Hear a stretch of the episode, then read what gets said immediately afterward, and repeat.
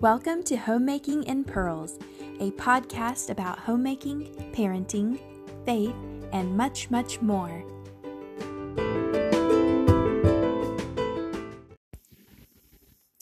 Hey everyone, welcome back to Homemaking in Pearls.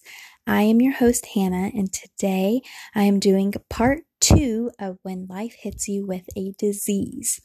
If you want to know the story of how I got my autoimmune disease, you can go back and listen to part one.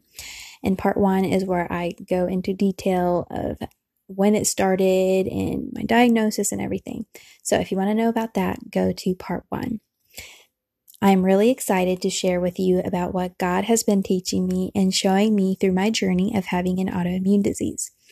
Many people have told me how sorry they are for getting an autoimmune disease, and yes, it stinks and it is painful and hard sometimes, but God has used it to bring about so much good in my life that I would not want it any other way. So let's dive into what God has been teaching me. Number one, God is strong when I am weak. I used to take pride in how healthy I was. I hardly ever really got sick and never really had major health issues, but that one stomach bug took my health away and now I am weak. I didn't realize it before, but I was relying on my own strength to do everything to take care of the house, to mothering my children, or to just serve in church. In Habakkuk 1:11, it talks about the Babylonians invading Judah. It says, "Then they sweep by like the wind and go on, guilty men whose own might is their God." I want to look at that last part of the verse, the part that says, "whose own might is their God." that really stood out to me and made me think did God give me my autoimmune disease to remind me that I must rely on his strength and not my own? Was this re- was this relying on my own strength idolatry and I didn't even realize it until I got my autoimmune disease? I really believe God was convicted me, convicting me. Number 2. God is going to use this for good and gives us hope. Philippians 1:12 says, "I want you to know, brothers, that what has happened to me has really served to advance the gospel." John MacArthur says in this study Bible notes that Paul was imprisoned, but it did not stop him from spreading the gospel. His imprisonment actually created new opportunities. Just like Paul, I have an opportunity to connect with other people going through the same disease or an autoimmune disease. It's creating new opportunities for me to share the hope of Jesus Christ. My life verse, which I share with you guys probably like all the time, is Romans 8:28, and it says, "And we know that for those who love God, all things work together for good, for those who are called according to his purpose." I have already seen God use this for good by maturing me spiritually and seeing God draw near me through these difficult times. Number three, God is showing me that I can still be content even when He takes my health away. Our tendency as humans is to focus on what isn't going right in our life.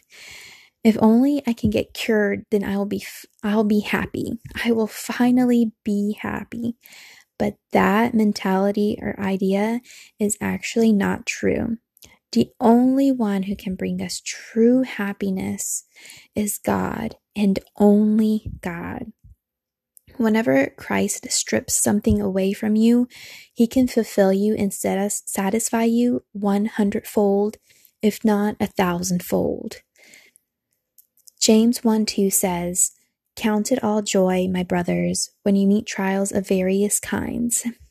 In the end, I know I will be living in eternity with no pain and suffering. I can place my hope in God and be joyful. Number four, a deeper understanding in the Bible. I've read Job several times in the Bible, but since I have been struggling with my health, I read Job in an entirely different light. I am tasting a little bit of the pain and loss of his health.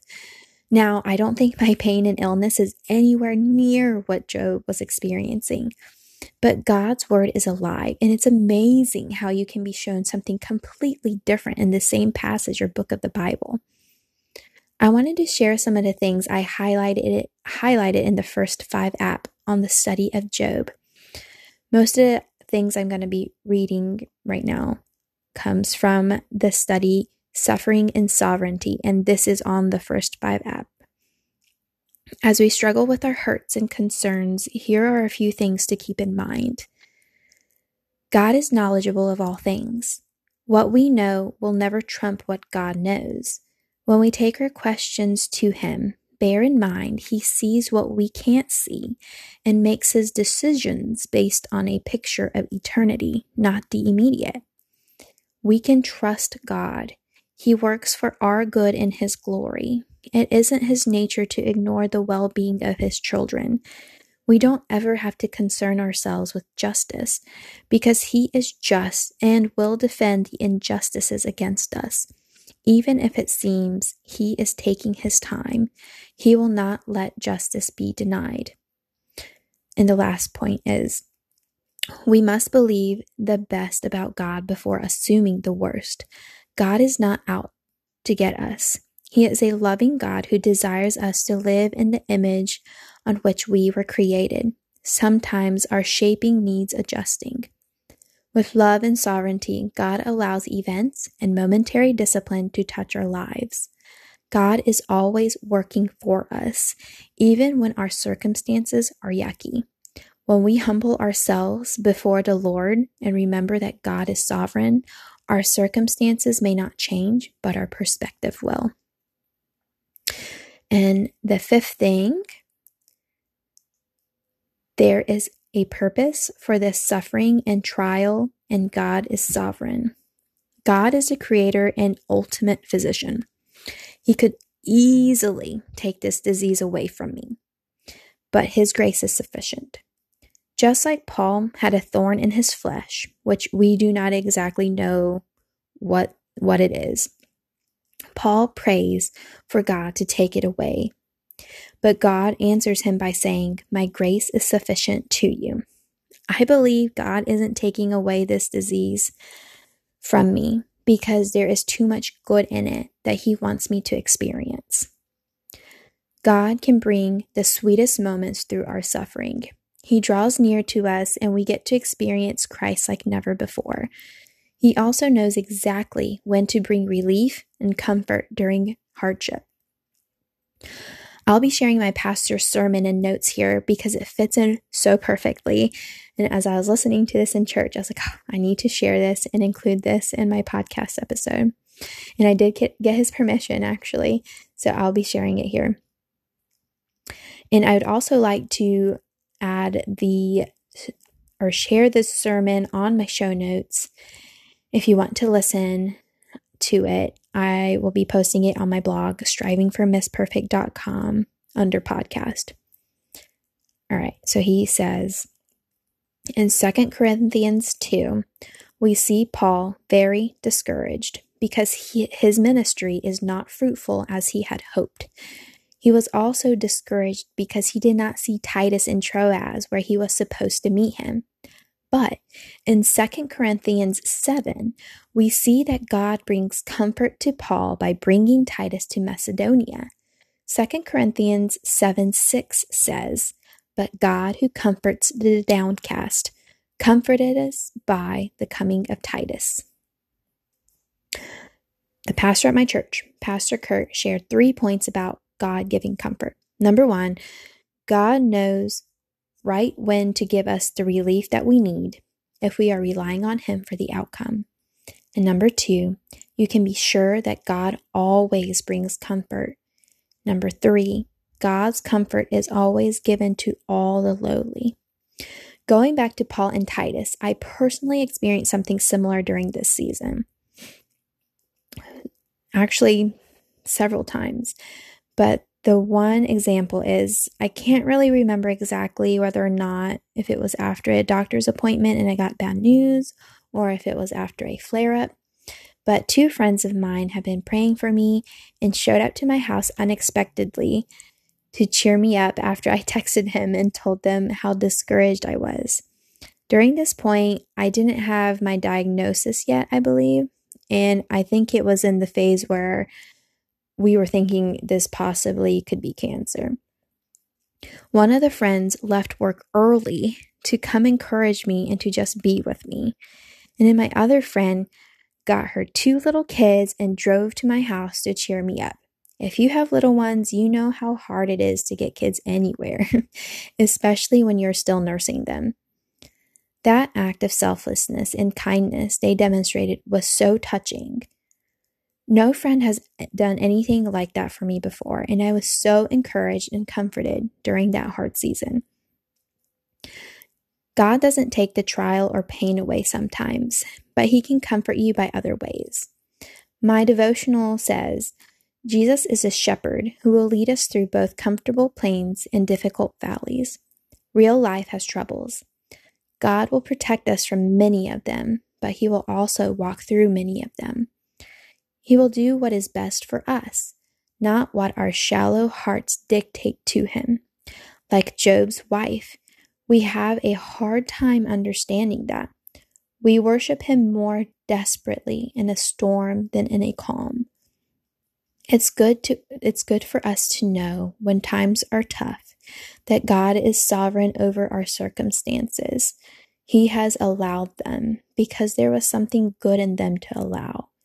We have a lesson to learn and a Savior to lean on. Trust that He has you there for just those reasons.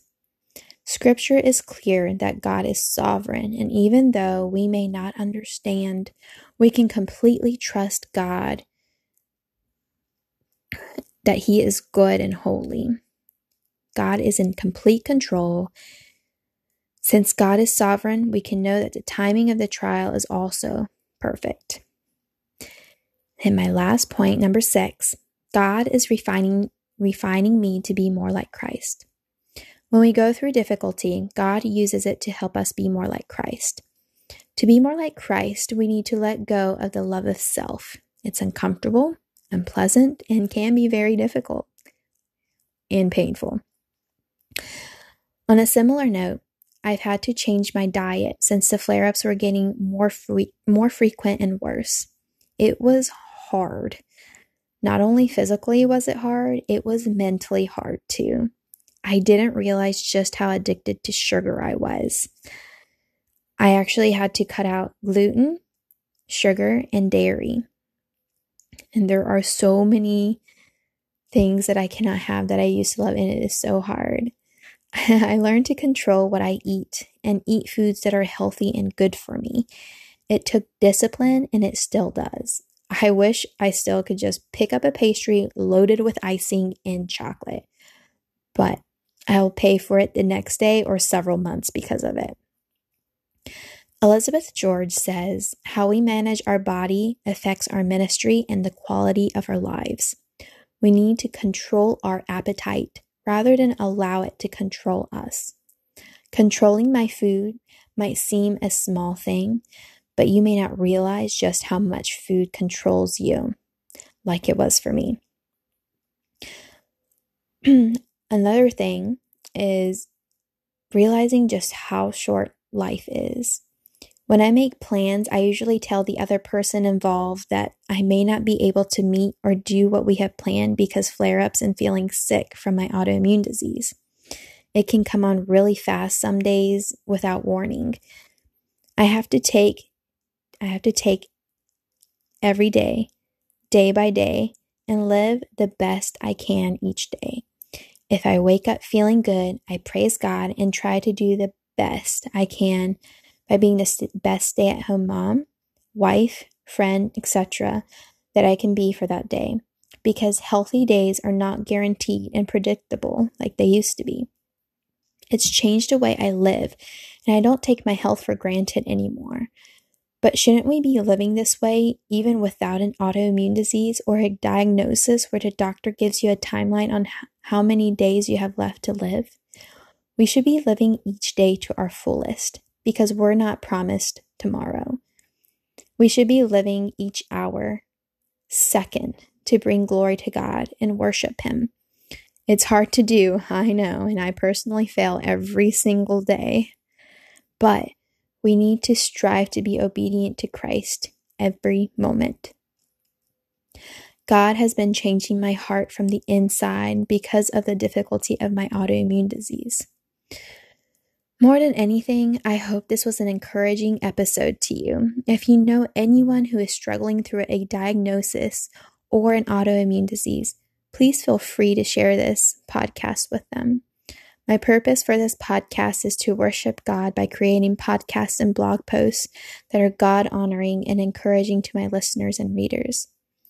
Thank you guys again so much for listening, and I hope this is encouraging to you to dig to and encourages you to dig deeper in God's word and develop a deeper relationship with Christ.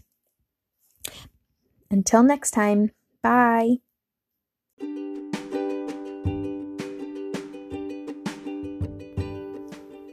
Thank you for listening to the Homemaking in Pearls podcast.